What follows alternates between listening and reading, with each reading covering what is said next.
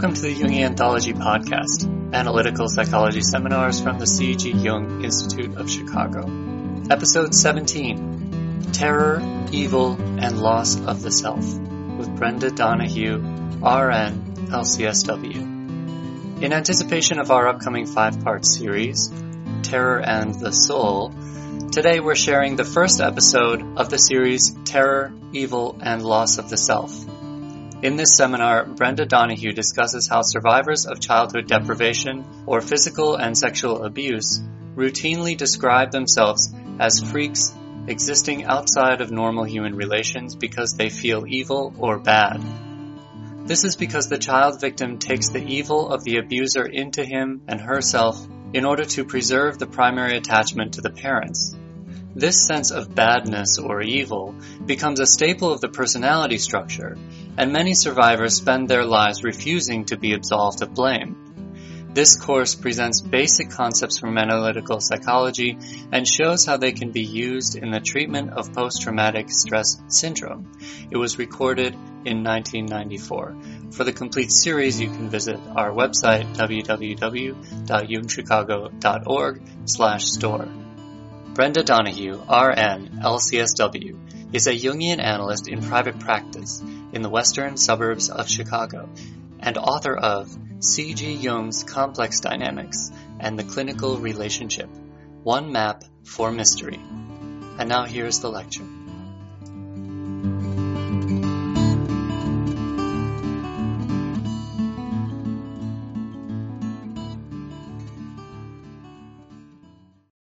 Goal for the course is to present clinicians with useful tools um, that will help you develop a working paradigm for uh, the treatment of patients who have experienced physical and sexual abuse or neglect.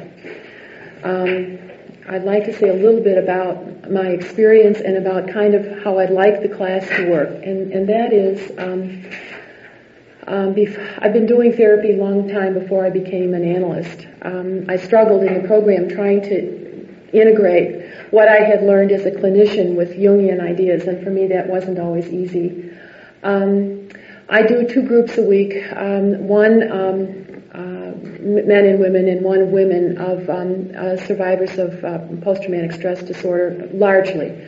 Um, the work that I do is long term. I, I, I do not do brief treatment. I am not going to survive in the managed healthcare system. I don't I don't do that kind of work, and I'm too old, I think, to learn how to treat somebody in six sessions. So, um, you know, um, that really is the base that, that, I operate under. People who work with me usually work with me for six or eight years. It's a long time. Um, oftentimes, um, they go into group and, and work individually as well as in group, and they don't go into group until they have a fairly well-developed observing ego. So that's kind of a sense of a little bit of how I work.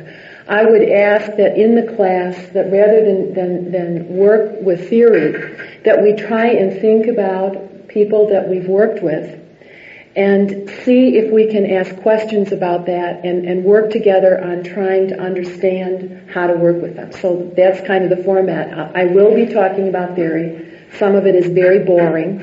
Um, and yet I'd like us to think about how it works, what works and what doesn't work. Um, I've got some operating assumptions uh, in the way that I work. Um, the first is that the survivor is the author and arbiter of his or her own recovery. The analyst remains neutral, and that means that we don't take sides with parts of the patient as opposed to other parts, and that we refrain from advancing a personal agenda. Um, this doesn't mean that the analyst does not respond with empathy but rather that the analyst understands that there's a difference between siding with parts of the patient and working with the patient to develop an understanding of these parts. The analytic work with this kind of patient, and I think with all kinds of patients, really requires mutual collaboration and cannot be done without it. If the patient is unable to collaborate, then an assessment can be made with the help of the patient so that the work can move towards that goal. If the patient cannot collaborate or learn to collaborate, it is difficult for change to take place. And I think that it may become likely that the analytic work will replicate the trauma. Okay? Um, the third thing is that the relationship between the analyst and the patient is a triad. The analyst, the patient, and the victim or the perpetrator. And the victim and perpetrator construct will change in the work. Um, the goal of the work is for the analyst and the observing ego of the patient to develop ways to identify the projective mechanisms that maintain the perpetrator-victim structure in the outer world and slowly begin to pull those projections in so that the inner structure can be worked with and that individuation can be loosened and take place. And that, that's really what I'm going to be talking about. Um, it's the work of the analyst to bear witness to the patient's story, not to rescue and not to reject. The therapeutic agreement should be clear. Both parties are committed to recovery, truth-telling, cooperation in the work.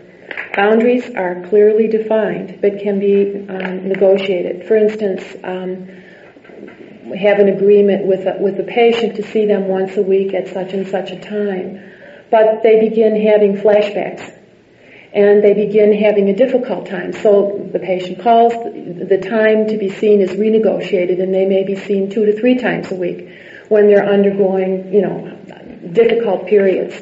And then you work within the structure to change it again as, as the need takes place. So there's kind of an overall agreement about meeting time and fee and late cancel ideas. Uh, but the structure can be negotiated.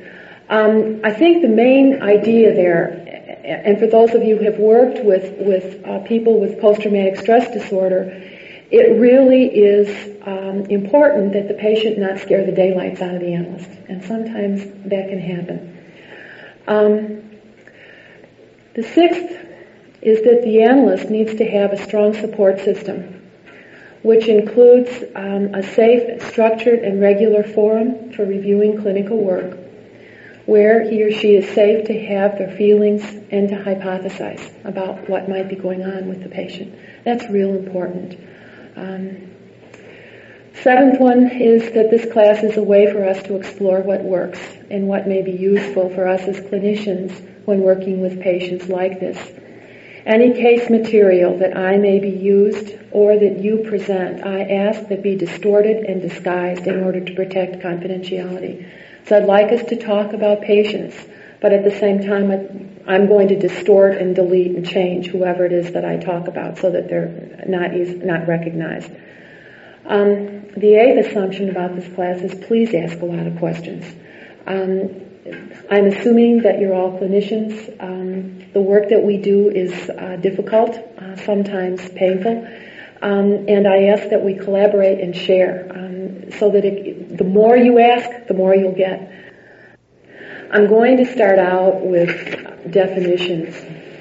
Um, they're going to be Jungian definitions, um, but they're really the ground floor of the paradigm that I'm presenting. And I think that what's important is that with as I work on the definition, um, th- that I that we can try and understand how that would manifest in the in the clinical setting with with this kind of patient. Okay. So the first the first definition um, that I'm going to give is the self. Um, it is a particularly helpful, wonderful concept for an analyst. Um, it is the sum total of the personality. It carries the image of wholeness in one sense, it is our full potential for development that is asleep, that gets brought into being during an entire lifetime. I think Jungians are the only psychology that, that uh, believe in, in the self. Um, in a sense, it's a higher power or it's a consciousness within the unconscious. If you want to think of it that way, it is that part of the personality that sees the entire personality. It is the somebody within us that knows what the blueprint is and tries to make sure that the blueprint gets actualized. It is the architect and also the blueprint that undergirds the entire development of a person. And it is this concept that makes Jungian analysis different from any other kind of clinical work. Because the analyst knows that there is a part of the patient that knows how to knit the patient together again. Um, and I, you know, so, somebody said um, vicarious trauma. Um, there's oftentimes um, when in my own way and I'm listening to someone, um, I pray because I, there, I don't know what else to do. And I think if I didn't have a trust and sometimes a knowledge that there was something inside the patient that knew how to knit them together after what they've been through, I don't think that, that I could do the work. Okay? Now the knitting together process that goes on um, is the relationship between the self and the ego. And I'll define what I mean by ego in a minute. But that relationship over a lifetime is called individuation. Okay. Now rather than give you um, a definition, I'm going to tell you a story. Okay? Because um, that works better for me. Um, once upon a time, there was an Indian man who um, was in his um, early 50s. And he'd grown up, like most kids on the reservation, um, as a little boy. He'd been taken away uh, to the white schools, and he wasn't allowed to learn his language. Um, he was um, abused, uh, and he grew up, and he be physically uh, abused in the school. And he grew up, and he became an alcoholic, and uh, drank himself into oblivion uh, for most of his life. Married and um, lost his wife and lost a relationship with his children, and finally um, somehow came to terms without AA with his alcoholism and uh, stopped drinking and began having a life for himself. And by the time he was in his early 50s, he was married for the second time, and he was, uh, you know, working on the reservation, and he had he had a kind of a life. He never had any training in the ways of his people, um, and he began having a terrible longing inside of him and he didn't know what that longing was about, and he, but he didn't sleep well, and something was wrong, and he didn't know what was wrong, and he didn't know what to do because he didn't, and he didn't have anyone to talk to. And finally, he went to the, the medicine man, an old medicine man, uh, who kept the old ways, and he said, look, I'm having trouble sleeping and I'm very troubled and I shouldn't be troubled. I'm not drinking. I love my wife. I, you know, I'm working. I, I have a life. I don't know what's wrong. And, um, the medicine man said, well, you've never been initiated as a man, and so you're going to have to go up and cry for a vision. And so, um, the old man said, okay, I'll, I'll do that. I, I will go up and cry for a vision, and he did the purging, and he did the sweat lodge, and he went up into the mountain for three days with no food and no water, and he had a vision a hummingbird appeared to him and, and said to him um, that he was to transmit the ways of his people to the world. And the man came down from the mountain and he felt very empowered and very awed and very inflated. And, and he went to the medicine man and said, I've had this wonderful vision and, and, and I'm, I'm going to do this. And, and then they both went in how? And so he, and he didn't know how. And he had had a powerful experience. So his longing increased and he didn't know how to express his vision. And so a year came around and he went up and cried for a vision again. And he cried for a vision for five years. Um, he was absolutely in despair. He felt pressed and, and longing for something. He was suffering and he didn't know why. He had this terrible vision and by now it was a terrible vision because he didn't know how to do it. He felt helpless. And um, uh, finally, he was in um, a store one day buying three penny nails, and um, there was a man ahead of him. And on the reservation in the stores, they have everything. They have clothes and food and anything you would want to buy, even old pawn. And, and um, he saw the man ahead of him, and the man ahead of him was buying oil paints. And he looked at the paints and he said, oh, that's, that's it. Never seen them before, never been exposed to any kind of painting, uh, you know, on a learning level. And he bought the paints on, on consignment. Um, he didn't pay any money for them, and he took the paints and the easel and the palette knife and the palette home and um, set it up in his bedroom, and nothing happened. And over a period of time, he brought the, the easel and the paints out and he began painting what he saw. And a couple years later, he brought some of his paintings in to pay for bills, uh, and coincidentally, people from New York were going past and saw his paintings and took them with them to New York, and today his paintings are hanging in museums. Now, that's a story of individuation. And, and what has happened for, for the man, as what happens for all of us, is that he had a very constricted idea of what his life was supposed to be like. And the self had a much bigger idea. And all of the time that it took him to go up in the mountains and cry for a vision and learn how to paint, his consciousness was changing and expanding into something that looked more in keeping with his own process and his own talents. And that really is what the process of individuation is. It's a moving from a constricted, narrow attitude into something more deeper and more in keeping with who we are. And we can't make the leap all at once. That man could not have had his paintings hanging in museums um, after he went up and cried for his vision. The process that he went through was as important for him as the paintings. And that's individuation. Ask me questions. No questions.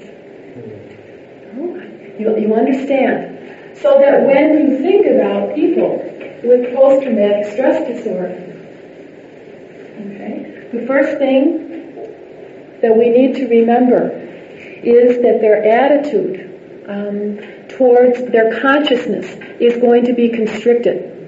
It's going to be bound by certain constraints. Um, their memory may be bound. Their ability to have affect may be bound. Their ability to be assertive and to remain cohesive in some ways may be bound. And their relationship with the self, with the architect of their life, is going to be bound and constricted in some way. Okay, any questions? All right, so we'll move on to the next definition. Um, the next definition is another wonderful Jungian term.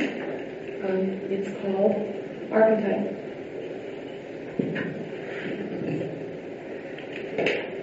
I don't know of any other discipline that has archetype. Um, it is an invisible structuring pattern of psychophysiologic performance that is linked to instinct. Archetypes are irrepresentable and they are evident only through their manifestations. They link body and image. They are represented in behavior. So we see them in the universal life experiences. Birth, death, marriage, Remember, what was it, Dr. Kildare, years ago in the, in the, in the, in the 60s? What was it? Birth, death, infinity, you know. you know, um, so we're, those are archetypal experiences, marriage, separation, motherhood, fatherhood. Um, archetypes can also be experienced in dreams as images, and sometimes they act to create symbols whose function is to create is to create or move consciousness. So the hummingbird in the old man's uh, in the old man's um, vision experience, in a sense, was an archetype. When we see an animal in a dream as a Jungian, we, we think of, of, of an instinct. And the hummingbird acted almost as a transformer. It kept confronting the man and calling him to something more. And he literally didn't know uh, what that was. Um, archetypes can be related to consciously or not. For example, motherhood. Um, I have five children. Karen is, is the youngest of, of three daughters, and I have two sons. Um, I think the hardest thing that I've ever done is, is to be a mother.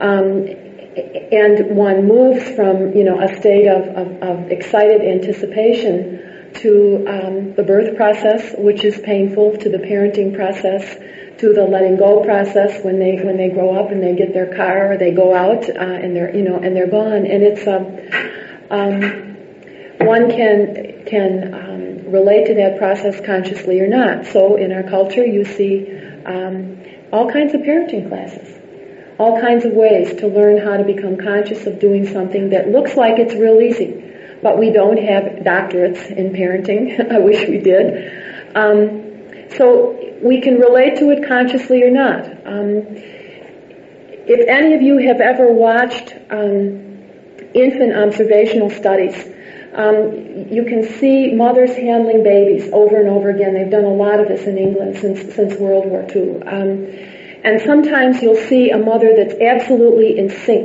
with the baby. Absolutely, they, they dance together, and it's beautiful to watch.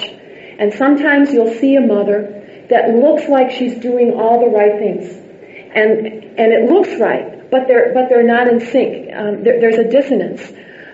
Some of that is archetypal there's a readiness in the mother and a readiness in the baby to respond to one another, and there's kind of a lock and key mechanism, and so they're responding. In the in the one that doesn't work, there's a there's a wrongness in the readiness of the baby and or a wrongness in the readiness of the mother, and somehow they're not meeting. They're they're missing one another. Um, archetypes in the guise of symbols that are fascinating and compelling arise in dreams when an individual is preparing to give up a bit of unconsciousness, or conversely, when the unconscious is preparing to yield up one of its treasures. Um, one of the people that I'm working with right now um, is having powerful father dreams. Um, and before, when her father spoke, and this is her history, uh, she was incested by her father um, for a long period of time, and he was the only support that she had. The mother was was very non-available. She was um, for many reasons. And um, this woman literally worshipped her father, and the father taught the woman to worship him. Um, that was part of the that was part of the incestual relationship. And her dreams over a period of, of the last six or eight months have changed to where she has grown from a little tiny figure con- confronting this great big father to where she's a grown-up woman um, talking to him and saying, "What you did to me is wrong." Now this is happening in the dream process, but the dream process is anticipating her daily life process. Um, her daily life process is part work.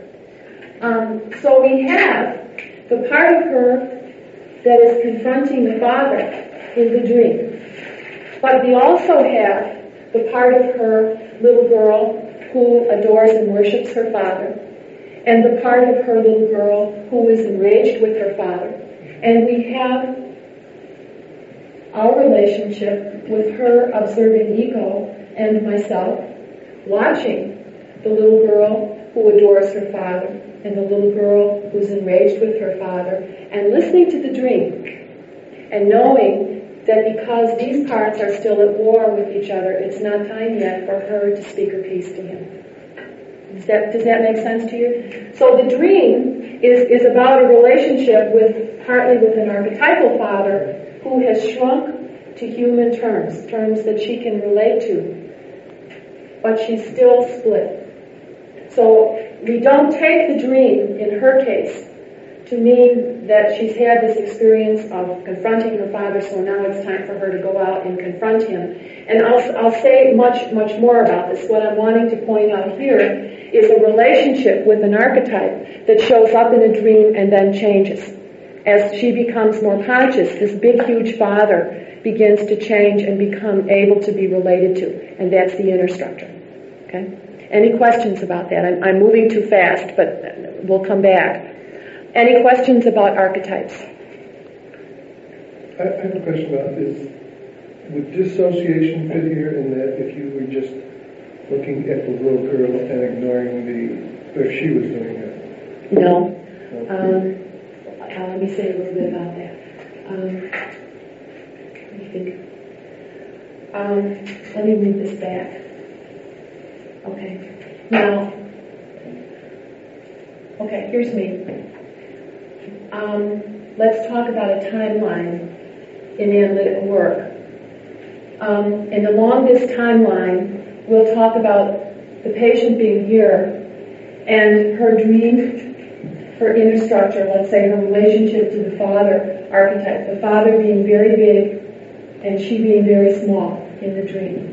Okay? So here's here's the dream. This structure of the, of the little girl who worships her father and the little girl who's angry with her father doesn't exist. Okay? So here's the dream. In the outer world, in the everyday world, this patient um, is beginning after telling her story. She has memory, but she has no emotion. She has she has memory. She can somewhat be a, a little assertive in her in her everyday life, a little bit. She has no affectivity, flat affect. And when she has affect, she dissociates. She cannot, she doesn't have anything inside of her to, to, to be able to, she flies apart. So, a little bit down the road, okay, she begins to discover because she feels contained in, in, the analytic work, she begins to discover that she's got parts. She has, and I'll, I'll, just name the two I named. She's got the little girl who really worshipped and adored her father and thought that he was the greatest thing ever. And she's got the part that is beginning to say, he hurt me. If he really loved me, he wouldn't have hurt me. And the part of her that's beginning to say that is an observing ego. And she can begin to say, I'm having feelings because I feel like I'm flying apart. Um, part of that is the part of me that doesn't want to ever admit that my father did anything to hurt me because I worship and adore him. And part of that is because there's a part of me that is absolutely enraged at what he did. Okay? Did that answer your question? Okay, so, so the dissociation would be linked for her with this overwhelming experience of this great big father and this little bitty her. Okay. We've talked about two concepts, the self, an archetype, and the next concept um, is ego. Um, the ego is an archetype. That is a bio, psycho, social center for consciousness. The ego is an archetype in that everyone has one. Later on, I'll be talking about complexes. The ego is also a complex because it gets filled out with lived experience. It collects, the ego collects experiences around itself. And we're going to talk at some length about that. The ego Consciousness is the capacity to be accurately aware of what is going on in the outer world. It holds the capacity for self-reflection or to be aware of internal experience. Ego consciousness fluctuates. We wake, we sleep, we dream. The structure of the ego is dynamic and static. It is static. Um, any of you have read Stern's Interpersonal World of the Infant? Um, talks about the ego having four capacities. Memory, affectivity, cohesiveness, and assertiveness. Okay, the static structure of the ego.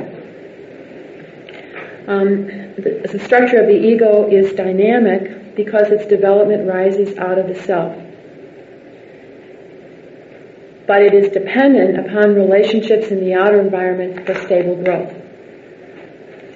So you've got static and dynamic. And for the ego, the self and the significant other in the beginning of development are the same. Now that's a very important concept if you apply it to victims of post-traumatic stress disorder. Because you can see that the internal and the external in the dynamic structure aspect of the ego are linked.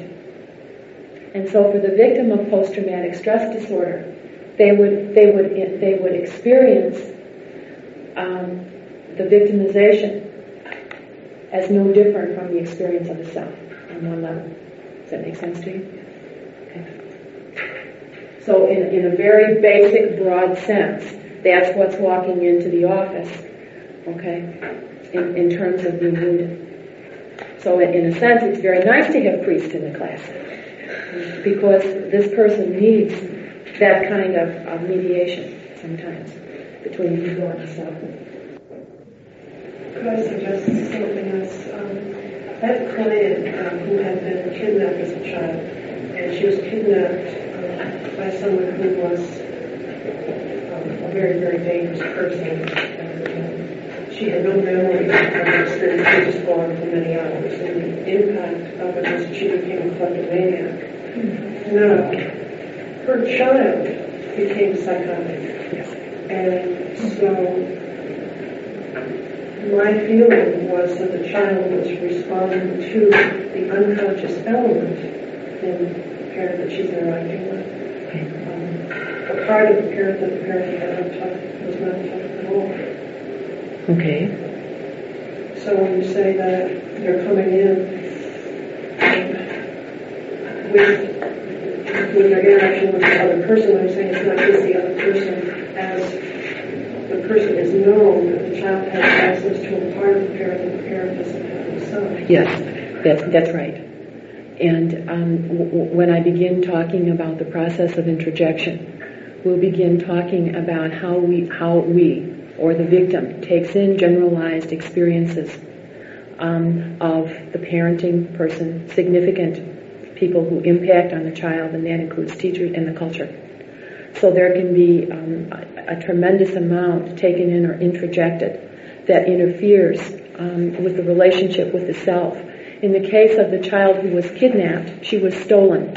And what I would, what I would suggest to you is that if she began having memory, or perhaps she began to be assertive, or perhaps she experienced affect, that she lost a sense of cohesiveness and became anxious. And that instead of identifying with the victim, she identified with the perpetrator and stole to relieve her anxiety. Does that, does that make sense? So that, that um, um, the ego is a complicated dynamic and, ener- and energetic, uh, energetic process. Um, could, could, you follow up with that? Sure. you just put that into your paradigm really good. Yes. Could you just go back? You want me to go back over? Yeah. Okay. Uh, you talked about, your, name? Diane. You talked about having a patient who was kidnapped as a child by somebody who was very dangerous for hours, and she had no memory. Okay? Um, it may be that if memory came back, or if she was forced, or she needed, in order to adapt, she needed to be assertive. I would say maybe memory because she didn't have memory. Or perhaps feelings that impinged upon this experience became activated. Her sense of cohesiveness ruptured, creating anxiety. Mm-hmm. And that rather than, than act, feel the, the feelings that she felt as a victim, she identified with the perpetrator and stole. She was a kleptomaniac. Did, did, does that? Okay. That, does that? Is, you, okay. Thank you for making me go over that. Does any any other questions about how, how I got there? Um, we can we can do either.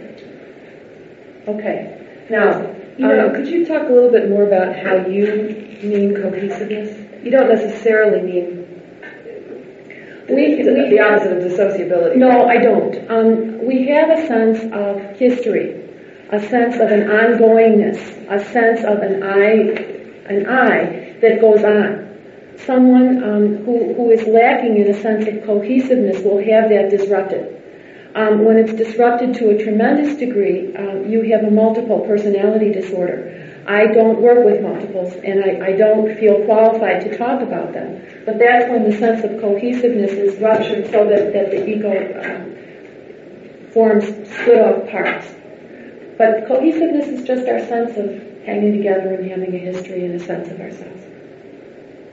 Okay? And when we become anxious, any of us, when we're, when we're stressed, that sense of cohesiveness loosens and later on, as I begin talking about developmental stages and instincts, um, we naturally go through um, the stages of development over and over again in a lifetime, and our sense of cohesiveness loosens during that time. I mean, we're not this kind of solid, rigid structure uh, that, that, that, you would think. We yes, we our, our sense of cohesiveness kind of expands and contracts over a lifetime. But when it's when it's abnormal, there there will be a sense that the person doesn't have a sense of continuity. You'll hear a patient come in and say to you, "I don't have any memories before I was 10," and you go, "Oh, okay." I don't remember what happened from such and such a year to such and such a year. I don't remember that marriage. Okay? You'll, you'll, it's a lack of memory, but it's also, you'll, you'll get a sense of a big interruption in, in the life where their sense of continuity was somehow interrupted. Question? Yeah, my question was um, earlier you indicated that you do parts work. Yes. And I was wondering, is there a certain model that you use? Um, well, um, God, you know, that's.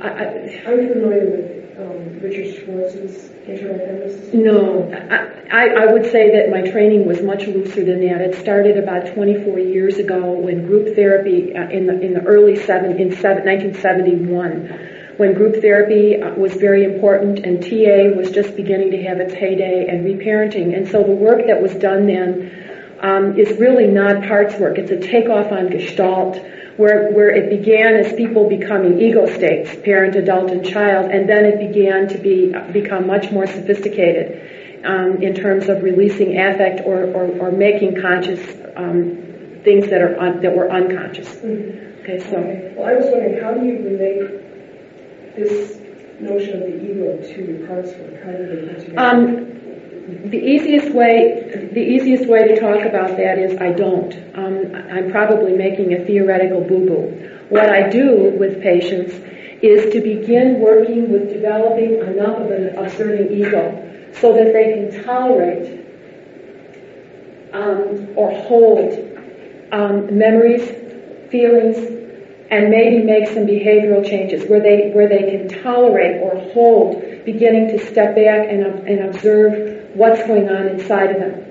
So, for instance, the person that I talked about who came who, who began seeing me um, was one year out of uh, cocaine and alcohol detox and began began um, having trouble managing the day-to-day life and the day-to-day relationships and so came and so came to work with me with full memory of the fact that, that, that they had been incested from the time they were three until the time they were they were 15 but could not have any affect dissociated when when they had affect and couldn't be assertive. And so began began the work. And basically it was a telling of the story over and over again. Um, as that happened and the person began to be able to link memory with body experiences, they began to develop enough of an ability to observe their internal experience,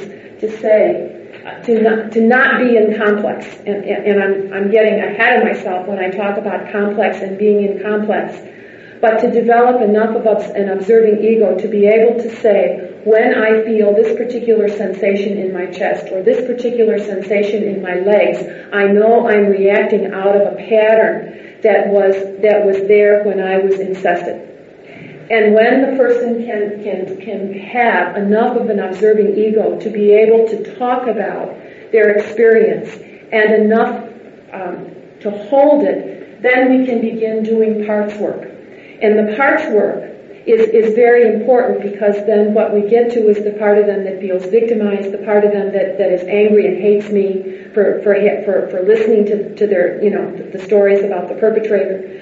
Um, so it's a way to work transference, countertransference issues, um, but it cannot be done until there's enough of an observing ego for the patient to step back into after they step into the part. Does that?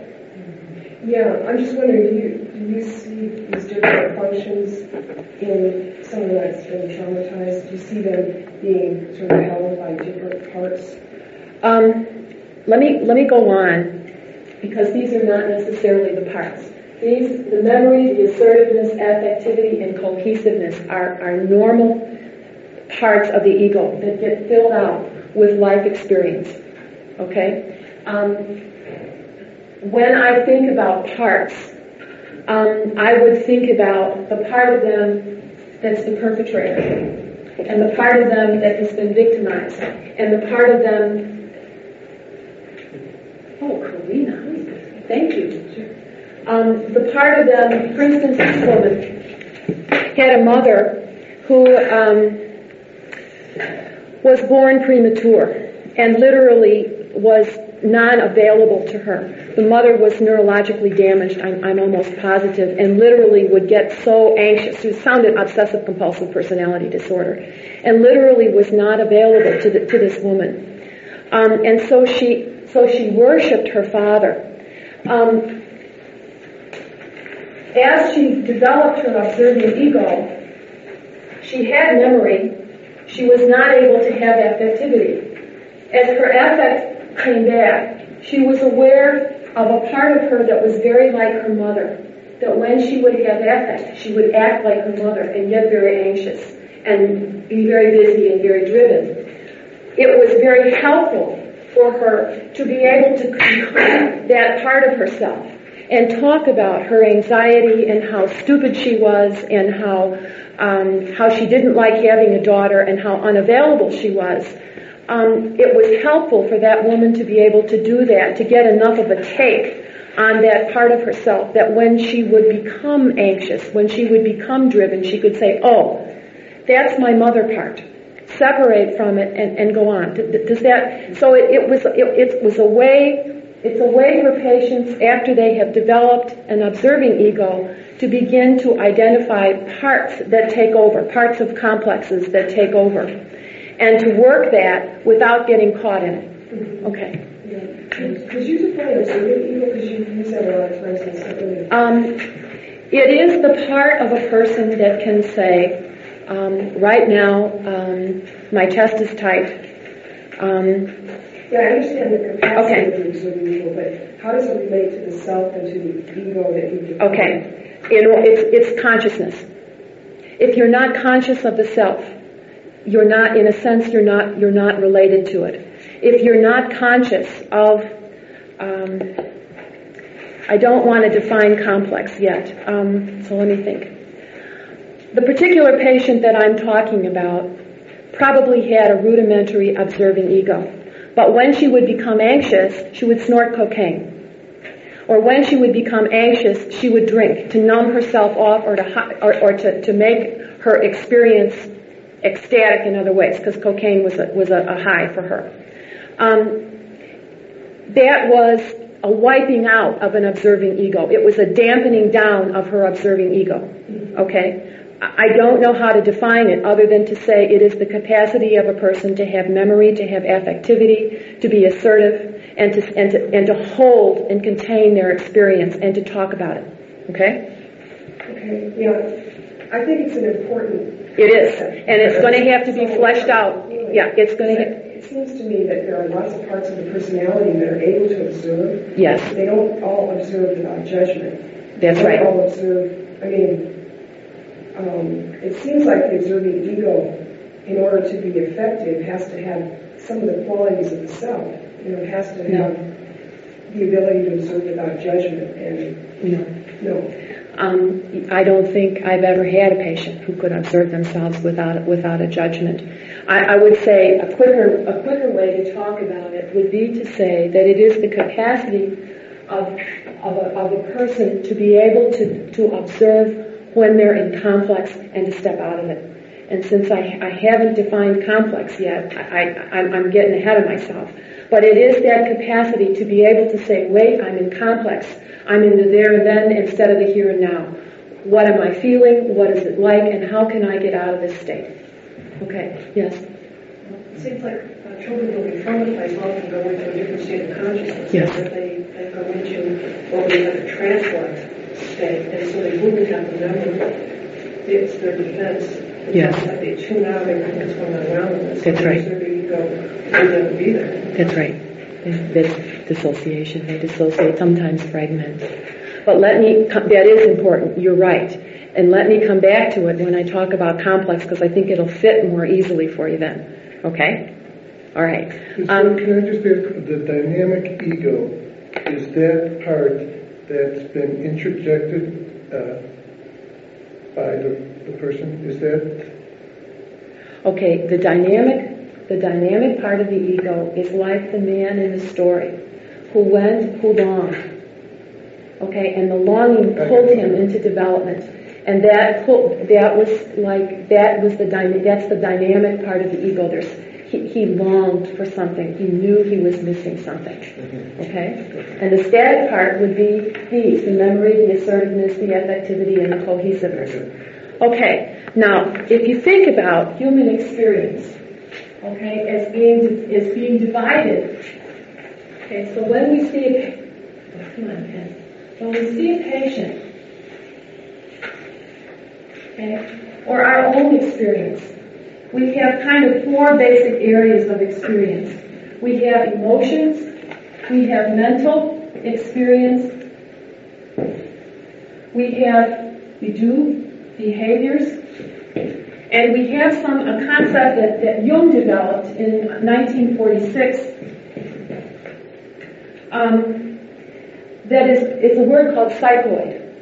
And what psychoid is, is like when, when we talk about archetype, it's a, it's a biopsycho concept.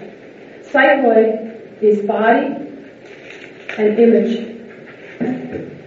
Okay, so we have the capacity to have an awareness or, of our body or our body works, and we have the capacity to dream and fantasize and have images. Now let me balance these, and, and, and it may help you understand, go back and understand ego. Emotions give us energy. Mentally, we receive energy. With our behavior, we define the movement of energy. And the psychoid aspect of human experience holds energy.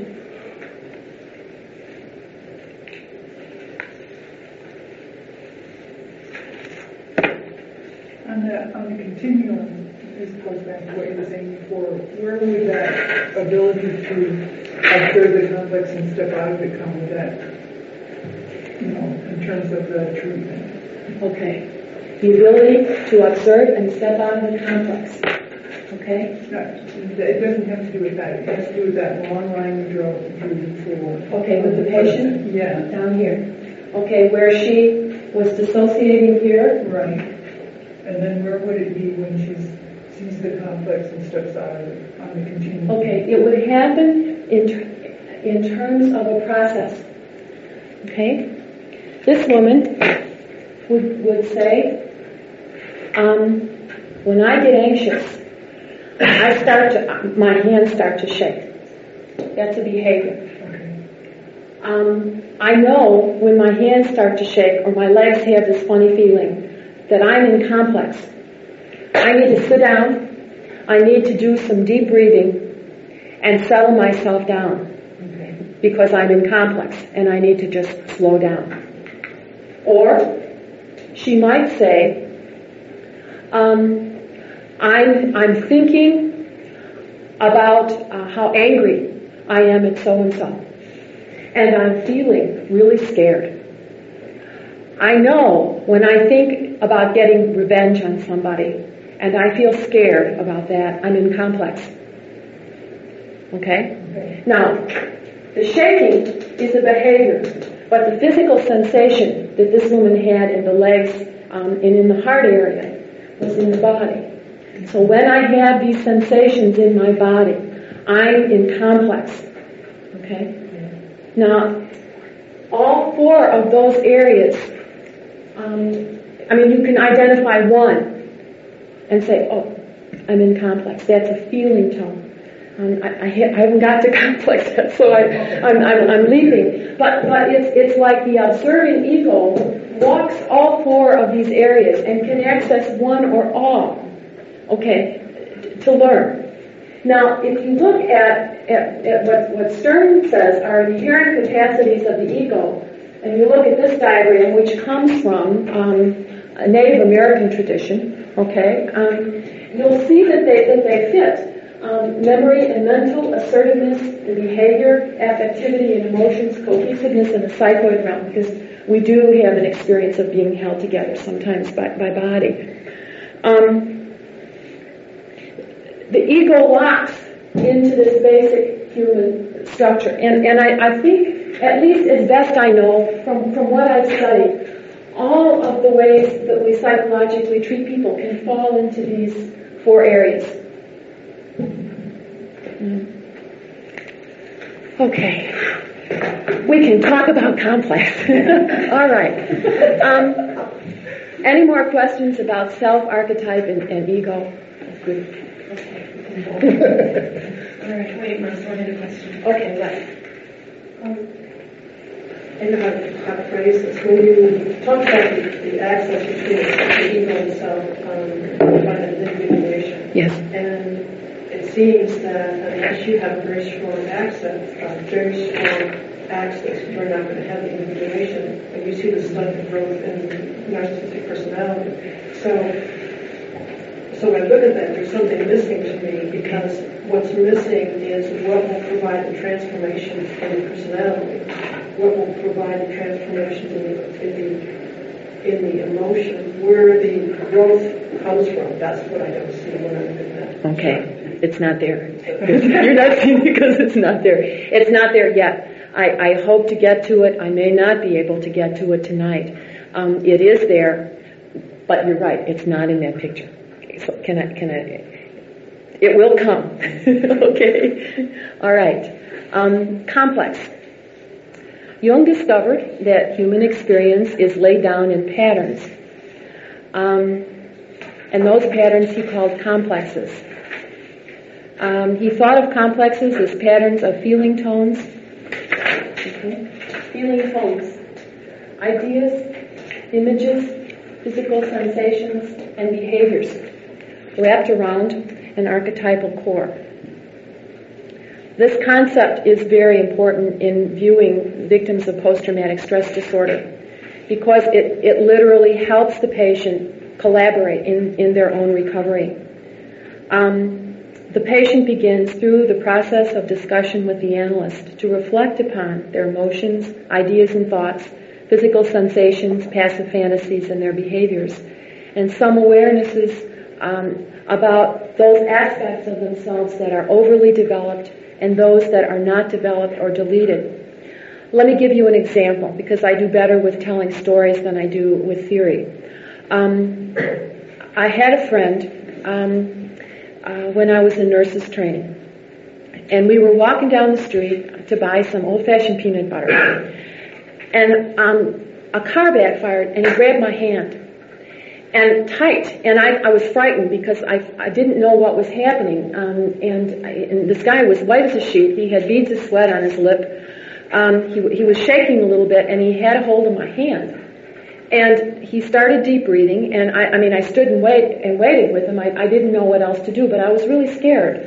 And after a few minutes, he said to me, um, he said, I, um, I have post-traumatic stress disorder. I was in the front lines in World War II. And I watched my friends being blown up and landing on me. And when I hear a car backfire, I go back there. And he said, I learned, I was deprogrammed, you know, when I got home from the war, and I have learned, you know, how to, how to alter my, my body and literally deep breathe. But when I hear a car backfire, my first response is to be back there, and my body wants to dive under the nearest car so I, I, I can protect myself. Now that was my, my first exposure to the idea of complex. But that's a complex. That's how it works. That's how quick it works. A trigger happens and the person is back and they're there and then in that kind of reality. And that is, at least from, from my experience, the reality of the people that I've worked with who are victims of post-traumatic stress disorder. Someone over here talked about a patient, I think it was you, being wordless. Okay, I, I, I would guess, I don't know, but I would guess that that wordlessness may be because part of them is back in, an, in a different kind of an experience and they're unable to talk about it. So, so that's a complex. Um, okay, I talked, I, I, gave an example of, of the patient. Um, let me think of another example. Um, Would would the imagery of how elephants are conditioned be a? You know how an elephant they first when they, they grow up they first put a chain on it and then they take the chain off a week later, and pretty soon they can just tie a little string to the elephant, and the elephant will never go beyond pulling that string because they'll think It's the chain. it's the chain. Yeah. Um, th- that I don't know. Um, um, what what I have um, what I have seen um, in, in my own work um, is people either describing um, as they talk in their everyday life, literally going back into complex, or observing in, in sessions. Um, I mean, it, it happens so many times during the week. I don't. I don't even think I could count it. Where, where um, something that I say is um, misperceived, um, linked to something that's very judgmental or critical of the person. Y'all have had that experience. Um, you know, we call it we call it transference.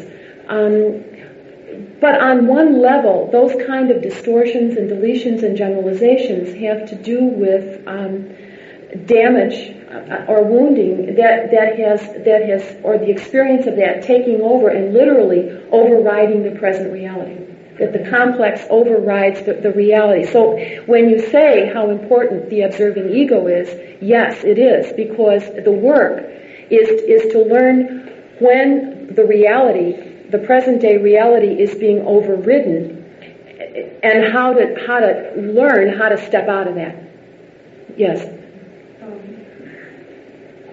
person who has the dissociation, is, I don't know if you, refer that the complex or not, um, but um, I'm finding that even though you can't, the person may not be able to integrate the dissociation, they can learn how this dissociation functions.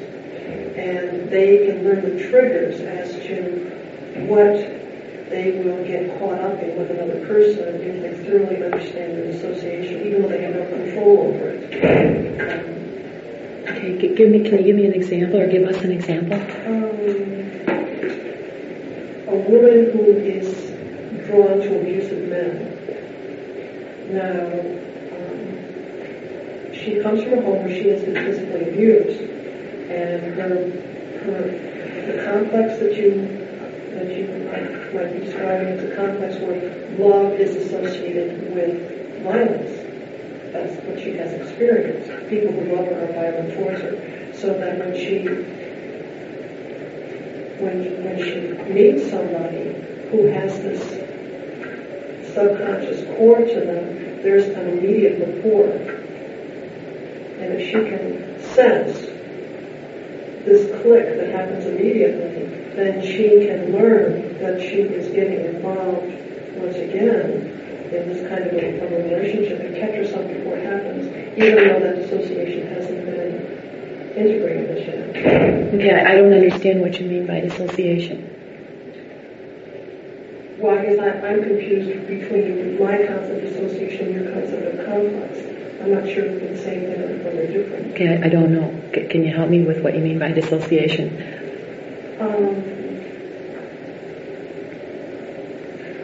well, a dissociation is a kind is a part of personality that has power of its own.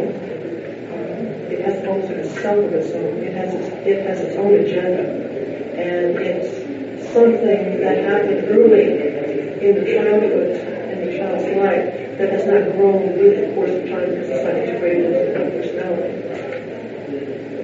Okay, I I would say that we're probably that my complex, what I'm talking about as being complex, is somewhat like what you're talking about being a dissociation. When I think of, of someone dissociating, um, I think of someone leaving their body. I think of someone leaving, uh, losing their ability to think, losing their ability to feel, losing their ability to act in their own best interest. That they literally go away. So I, I would say that your concept of dissociation and my idea of complex would be closer together than you know than what I think of as being dissociation. I think it's just it's like th- that's the hard part of, of working with therapists who have been trained in different disciplines because we have different words that mean the same thing and then and then we've got to kind of um, try and figure out you know like in this case I think we're on the same page but the words are different. I guess what I'm asking you is, in your ideal complex, would your complex have something in the person that they would click with? Um? No, because a person doesn't exist in, in a vacuum, and so there would be a, always be a stimulus from the environment that would activate the complex, just like the car backfiring um, got my friend activated into complex and back in the front lines in World War II. Are you saying that if if something triggers the complex and someone's aware that something just triggered the dissociation or the complex, that that awareness is the observing ego and yeah. And, and that even though you can't, even though you haven't integrated this part of you, right. you yeah. can learn to identify how it works and there's a protective measure yes. mechanism that you're developing. Yeah, so that in, in the case of, of that, that client, or many clients who, who have been raised in an abusive situation, who are attracted to people who repeat the abuse, what you're saying is that there's kind of a lock and key mechanism where the person says, wait a minute, I'm, I'm into it again. This is what I need to do not to get into it. This is how I need to take care of myself. This is what I need to, to think about, but this is not okay for me to do. Okay. Same page, different words. And that's you're calling the observing ego. Yes. Yes. Um, the ego is a complex. The four aspects of ego consciousness are archetypal. Um, but the complex is that the ego accumulates individual life experience. It used to make me crazy when I would read Jung. And I mean, he's all over the place. He's got 75 different definitions of ego. You know, much, and sometimes he talks about the ego being an archetype, and sometimes he talks about it being a complex. And it used to make me crazy when I would be studying or trying to write something, but it's both. It's archetypal because we all have the capacity to have memory, affectivity, assertiveness, and cohesiveness.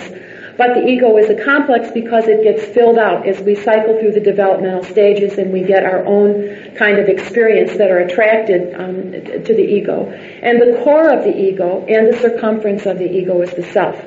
Now, let me let me say something about that because um, that sounds so metaphysical. And what has that got to do if you work in a mental health system where you're, you know, you have a patient come in who's who's hurting and who's got who's got uh, post-traumatic stress disorder. Um, the self is always there. And I think that the one the, the, one thing that I have seen over and over again in my in my in my patients is the hope in them that I believe that they can get better. And the only way that I can believe that they can get better is, is, is to trust that there's something in them that knows how to knit them together. Um, because that's, sometimes that's, that's all I have. Um, that's a big piece. You bet. I mean, you bet it is. Um, please. Do you really mean that the self is the center of the ego or the center of? It's the center. It's the center and the circumference. So it, it's like you can think of it in, in, in two ways. If you, if you make a cone and you go to the bottom of the cone, the self is there. And if you if you make the cone go out, it's the circumference. It's a metaphysical concept. Um, the way that I would say that that um, that people experience it as the center is. Um, what is it? I mean, I hate to. It's okay. I've never heard it called the center of the ego. Okay, it's. I mean, I've always heard the self being called the center of the sum total it is. of the it is. and the circumference. Okay. Um, I mean, it includes much more than just the right. ego. Okay, it, it does. And what I what I mean by that is that in working in working clinical terms, it is the part it is the part of a person. Um, let me give you an example. Um, a patient who um, worked for a long time had memories come up, talked about the memories in a group, wept, had people weep with her, checked out because after she wept and talked about the memories, she, she had shame. It, was like the part of the center of that, or the, or the invisible part of that, was the part of her that stepped out and trusted that there was something in her that knew what she was about. And so when I say the center of the ego, I don't mean to collapse it into, in, into something less than the ego what I mean is that, that it is an experience that people have, that there's something in themselves that's trustworthy, that knows what they need. Um, so it's an ex- I'm, I'm talking about an experiential definition rather than a cognitive one. It's that woman when she finished her work stood up and she said, "This is the first time I have ever known." Okay, going through this, I felt like the ground holds me up. I felt like I'm I'm here and I can trust myself. I can trust that I take in that people care about me even though my father did terrible things to me, that I'm not bad. Um, it's, it's an experiential center, not a, not a cognitive one. Does that make sense to you? Yeah, that's why I don't understand why it would be the center of the ego, but. Okay. I, I, It's, it's probably not a, a well thought out version. I, I'm, I think I'm more talking about an experience of being centered, of being, trusting something within oneself. And I guess that wouldn't be the center of the ego. It would just be a sense of centeredness. Okay? yeah, okay. So in your story about the man who goes through the initiatory process, Yes. then it's the part that he doesn't know what is coming for his initiation into who he is. Well, he didn't. He didn't say. He didn't say. Um, I don't get this. Nothing's happening. Who gives it? You know. Who gives a darn? I don't care. I give up. He didn't say that. He he trusted that something was really happening. He trusted that that something would be revealed to him. Um, it's that that I'm talking about. Give me a better definition for it than center of the ego. On that. The image of the hummingbird is that it moves so fast, but it stays in the same place. Okay. And he was able to stay in the place while the movement was taking place in him in order to go to the next step. He didn't, you know, that Okay. image of stasis and dynamism at the same time is what the hummingbird, to me, is an image of. Okay. I think you're right, though. I think that that's not a good way to say it. I don't, but I don't know how to say it. you know, mean, can you help me out? Maybe talks about, you know. Yeah, Murray Stein, one of his tapes, talked about the ego as being privilege complex, and Edinger just expands on the whole concept of ego self-axis. And each needs the other for, for confusion. I mean, the ego needs to live out the demands of the self. Mm-hmm. So that, that's, that helps you. The, you can think of the ego as being the center of consciousness in the unconscious.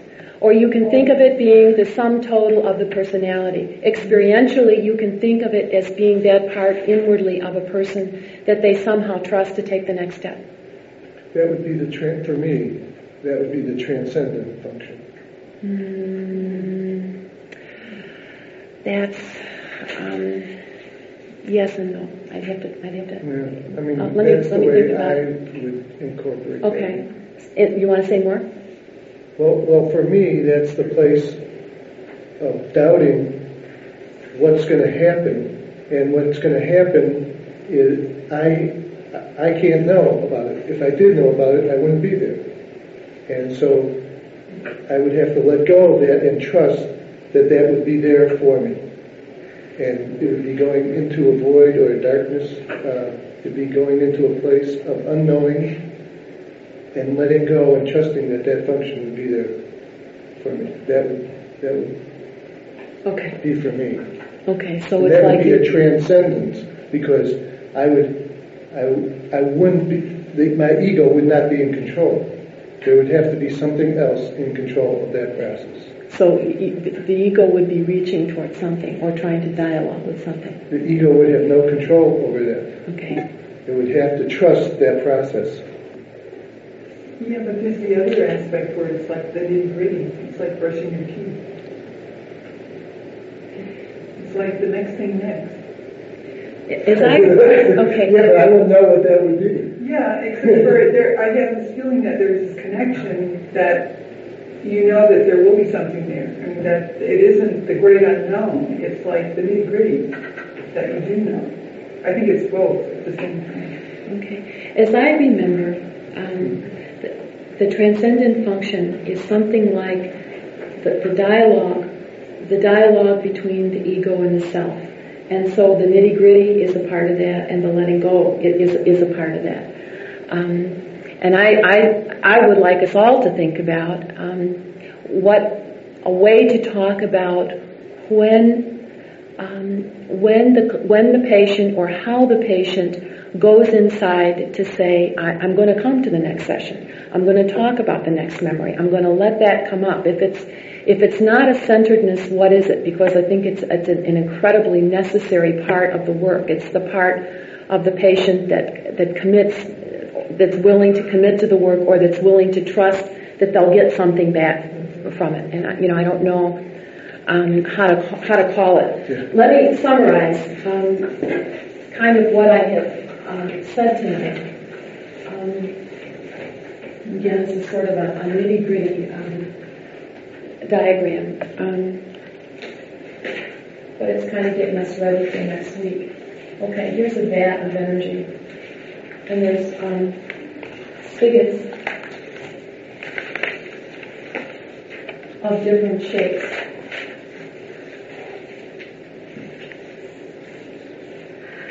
Okay. Um, let's say that the vat is filled with energy and that the, the, the, the, differing shapes are archetypes that at different times release the energy. That's, that's always been a, a, a simpler way for me to think about archetypes. Um,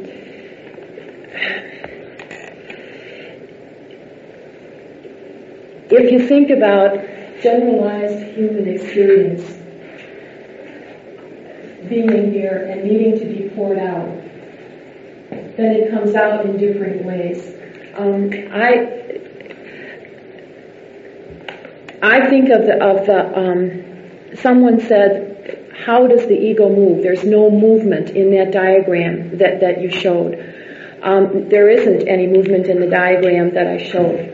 Um, this is kind of a take on what creates the movement and it's a trying to get behind what happens in post-traumatic stress disorder. So very basically, let's say that we've got human experience,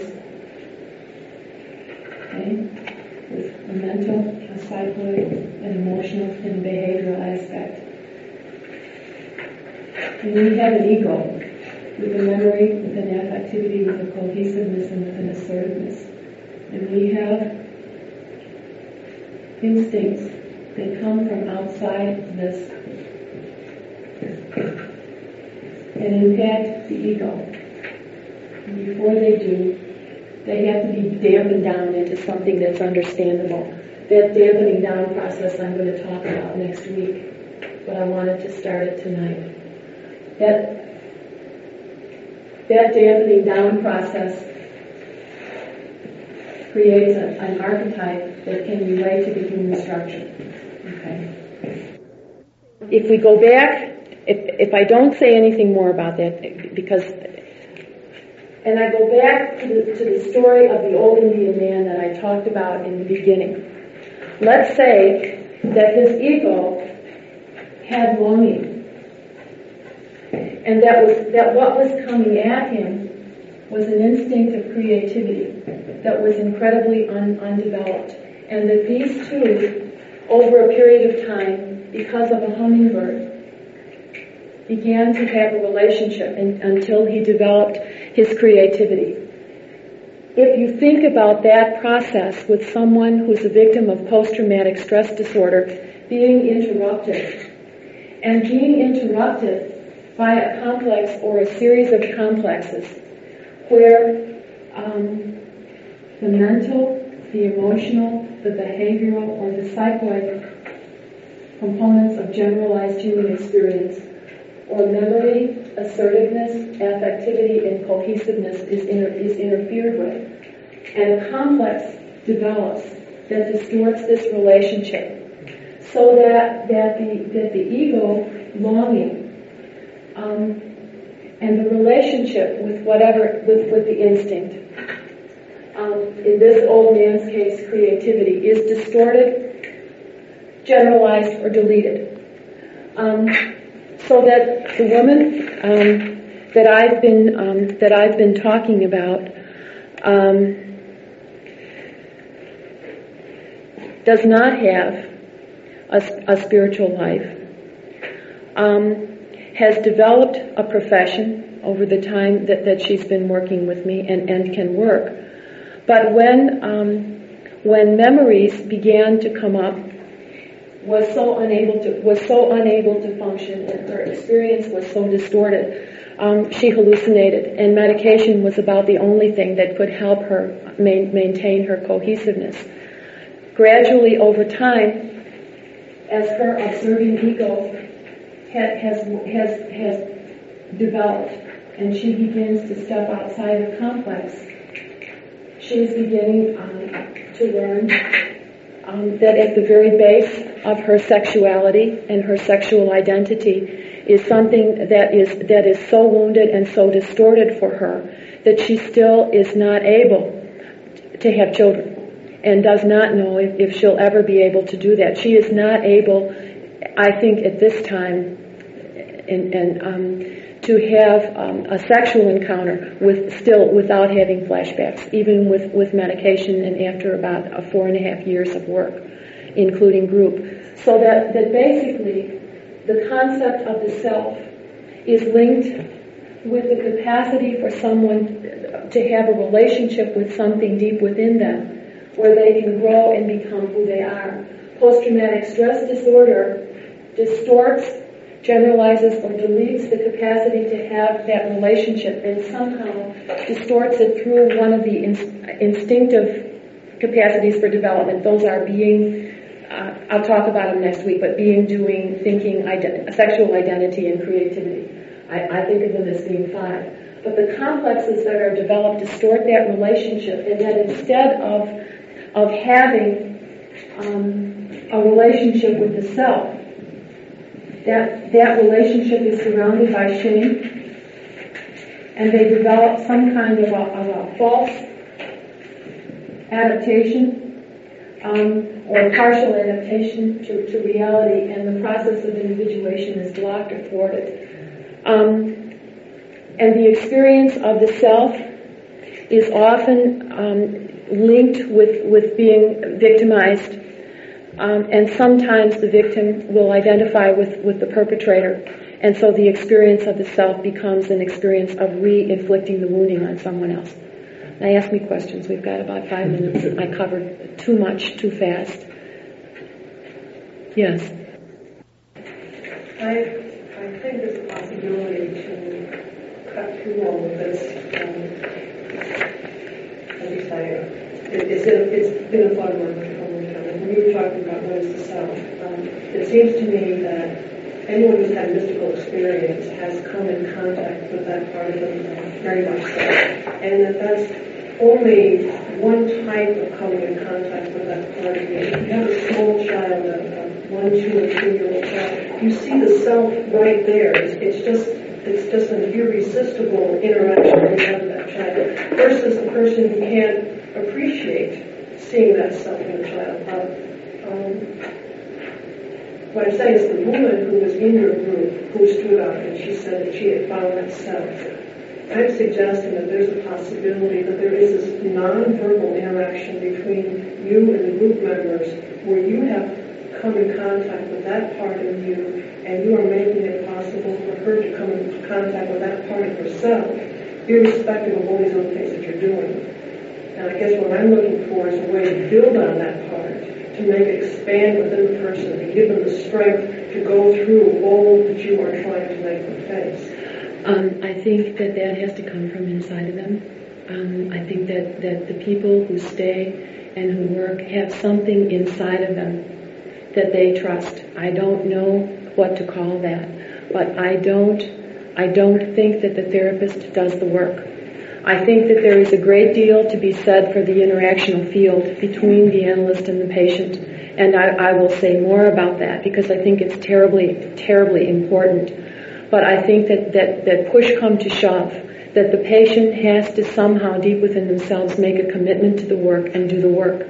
The analyst can present, the analyst can be there, the field can be there, but if the, if the patient is not willing to work, the work won't be done. I'm saying is that I think there's a possibility that you can help that person connect with that part of them by you being connected to that part yourself. I think that's right.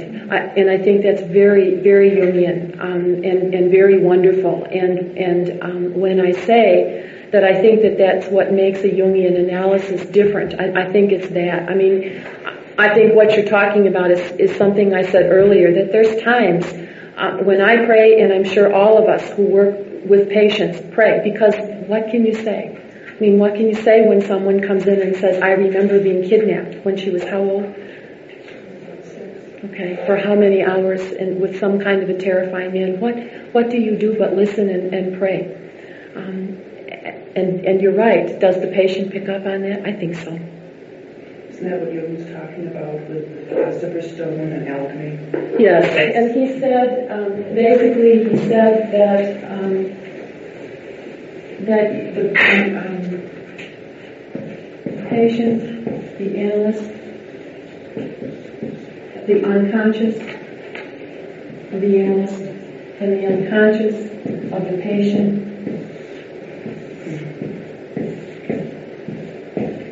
so that you've got you've got all of this going on at the same time. And that's kind of an aside, but I think that that's, that diagram expresses what you were saying. Are there any other questions? We covered self, ego, archetype, and complex. That's a tremendous amount of material for one night. Um, too much to assimilate.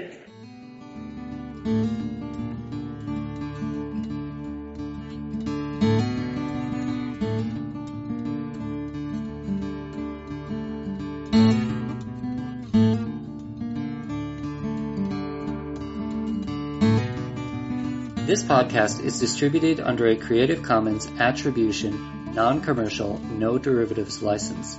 Share it all you like as long as you maintain the attribution to the speaker, but please do not change it or sell it. If you like this episode, tell your friends about us or leave us a review on iTunes. For more information about classes, training programs, videos, audio, this podcast, or to find a Jungian analyst near you, visit our website www.jungchicago.org.